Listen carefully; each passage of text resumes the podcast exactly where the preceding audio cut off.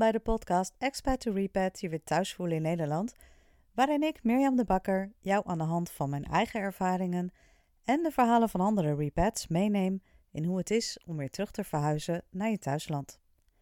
Voor sommigen is het alsof je nooit bent weg geweest. Je pakt je favoriete vintage winterjas achteruit de kast en hij past nog precies. Maar voor velen is met name de eerste periode lastiger dan je van tevoren had bedacht. Want in de tijd dat je weg was, is Nederland veranderd, ben jij veranderd en dus voel je je misschien niet meteen weer helemaal thuis hier. Verwarrend, want je komt hier toch vandaan, je spreekt de taal, hebt hier familie, vrienden, een baan. Dus waar ligt het dan aan?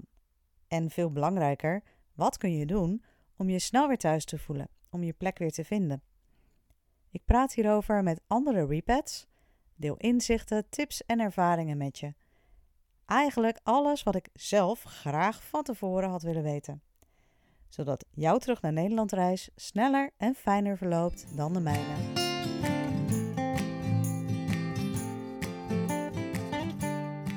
Hey lieve luisteraar, welkom bij uh, deze nieuwe aflevering van Expat to Repat.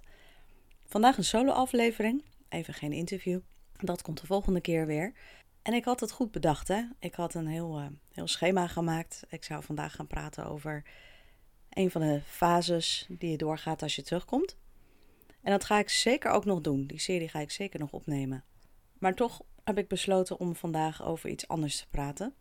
Omdat ik nou eenmaal dicht bij mezelf uh, wil blijven en dat jullie ook beloofd heb. En waarom doe ik dat? Omdat het eigenlijk iets is waar je van tevoren wel over nadenkt als je teruggaat. Maar waarvan ik nu pas achteraf eigenlijk uh, besef hoe waardevol het is geweest. En dat dat echt een van de ja, geschenken, um, een van de mooie dingen is van terug, weer terugkeren naar Nederland. En ik ben heel dankbaar dat, ja, dat we dit hebben mogen meemaken. Het is niet iets heel leuks of gezelligs per se. Um, we hebben van de week afscheid moeten nemen van iemand die heel dicht bij ons stond als gezin.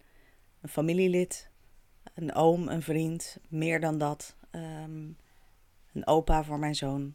En dat is natuurlijk nooit leuk, afscheid nemen. En als we nog in het buitenland hadden gewoond, dan waren we teruggekomen voor de uitvaart. Misschien een paar dagen eromheen, afhankelijk van waar je dan woont en op welk moment het is, of je weg kunt. Maar dit keer woonden we weer in Nederland. En het was iemand die ontzettend fit is geweest tot op hele hoge leeftijd. En waarvan we eigenlijk dachten, nou, die, uh, die zijn we voorlopig nog niet kwijt. Beide, hij en zij. Een voorbeeld voor ons ook van ja, hoe je oud wil worden. Samen, uh, redelijk gezond, fit, gezellig. Uh, nog steeds uit eten gaan. Elke dag even wandelen of fietsen. Altijd een luisterend oor. Ja, mijn zoon zei het ook in, in de speech die hij gaf. Als ik naar jullie kijk, keek, dacht ik, zo wil ik ook wel oud worden. En natuurlijk, hè, dat is uh, de circle of life. Maar toch, als iemand dan ineens ziek wordt, dan schrik je daarvan. En in dit geval ben ik echt, um, echt dankbaar. Want we zijn langs geweest in het ziekenhuis, meerdere malen. Um, dat heeft een week of zes geduurd. En misschien nog wel veel belangrijker, we konden ook kleine dingen doen voor zijn vrouw, die zelf geen auto meer rijdt. Een boodschapje heen en weer rijden naar het ziekenhuis. Uh, daarheen gaan als je wist dat er op dat moment geen ander bezoek kwam. Een keertje koken en gewoon bellen, luisterend oor. En die kleine dingen, die maakten het proces voor ons ook makkelijker. En die kleine dingen, die kun je helaas niet doen als je ver weg woont. En dan was het ook gewoon zo geweest. Hè? Ik bedoel, het leven is wat het is. Als je niet hier woont, woon je hier niet. Maar ik had me niet gerealiseerd hoe belangrijk juist die fase zou zijn. De dagen voor de uitvaart ze hebben zelf een fantastische dochter, dus die heeft uiteraard met haar moeder samen alles geregeld. Maar hier en daar uh, mocht ik een beetje meehelpen. En ook dat is dan fijn, dat je onderdeel bent van het geheel. Dat je weer even weet, dit is mijn community. Dit zijn de mensen die, um, die dierbaar zijn. Dit zijn de mensen waar ik dingen voor doe. En de uitvaart was mooi. Er kwamen ontzettend veel mensen, wat me niet verbaasde. Want het was gewoon een hele leuke man. En ook nu, nu hoef ik niet op het vliegtuig terug te stappen. Nu kan ik nog steeds een luisterend oor bieden, een boodschapje doen, um, met elkaar zorgen we dat ze niet, als ze dat niet wil tenminste, niet alleen is. Al is het een hele sterke dame. En dus ben je er ook na zo'n gebeurtenis samen. En het klinkt misschien een beetje prekerig. Ik hoor mezelf praten en ik denk, ja, wat, waarom maak je dit punt? Nou, omdat het soms heel moeilijk is om, om te bedenken van, ja, ik ga terug, want ik wil dichter bij mijn ouders zijn of ik wil dichter bij die en die zijn. Ehm, en dan kom je terug en ik had het daar met, uh, met Maaike toevallig over. Die zei, ja, ik kwam ook terug omdat ik dacht, deels dan, uh, ik wil dichter bij mijn ouders zijn en ik wil uh, ja, er voor ze zijn.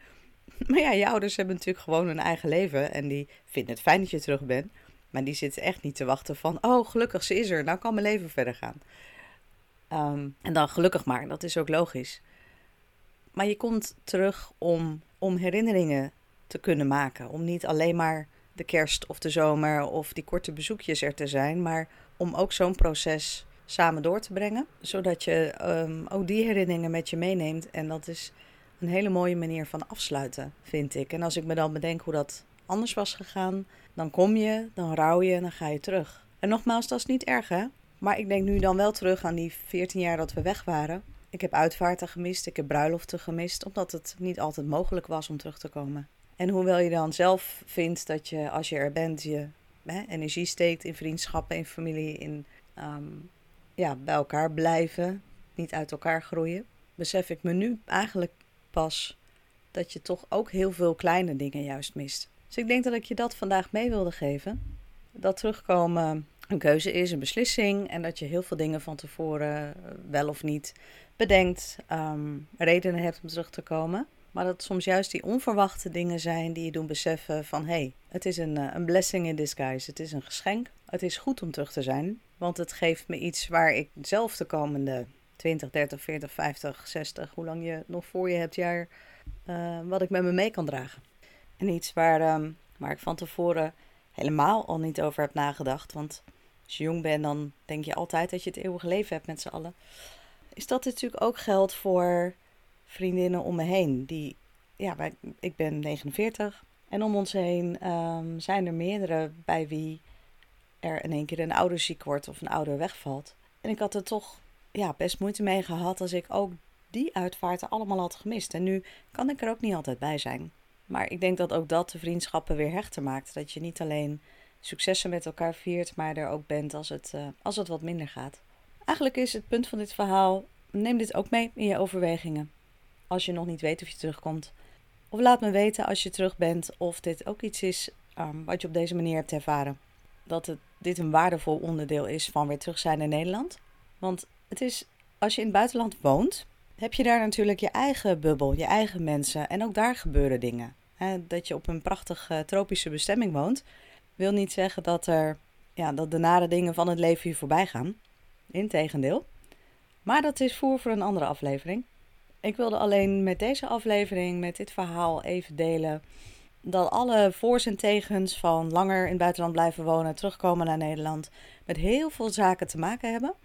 Maar dat dit iets was wat ik zelf eigenlijk helemaal niet uh, had meegenomen in mijn overwegingen. En waarvan ik dus, nu ik op de afgelopen periode terugkijk, ja, dat echt als een, uh, als een cadeautje zie.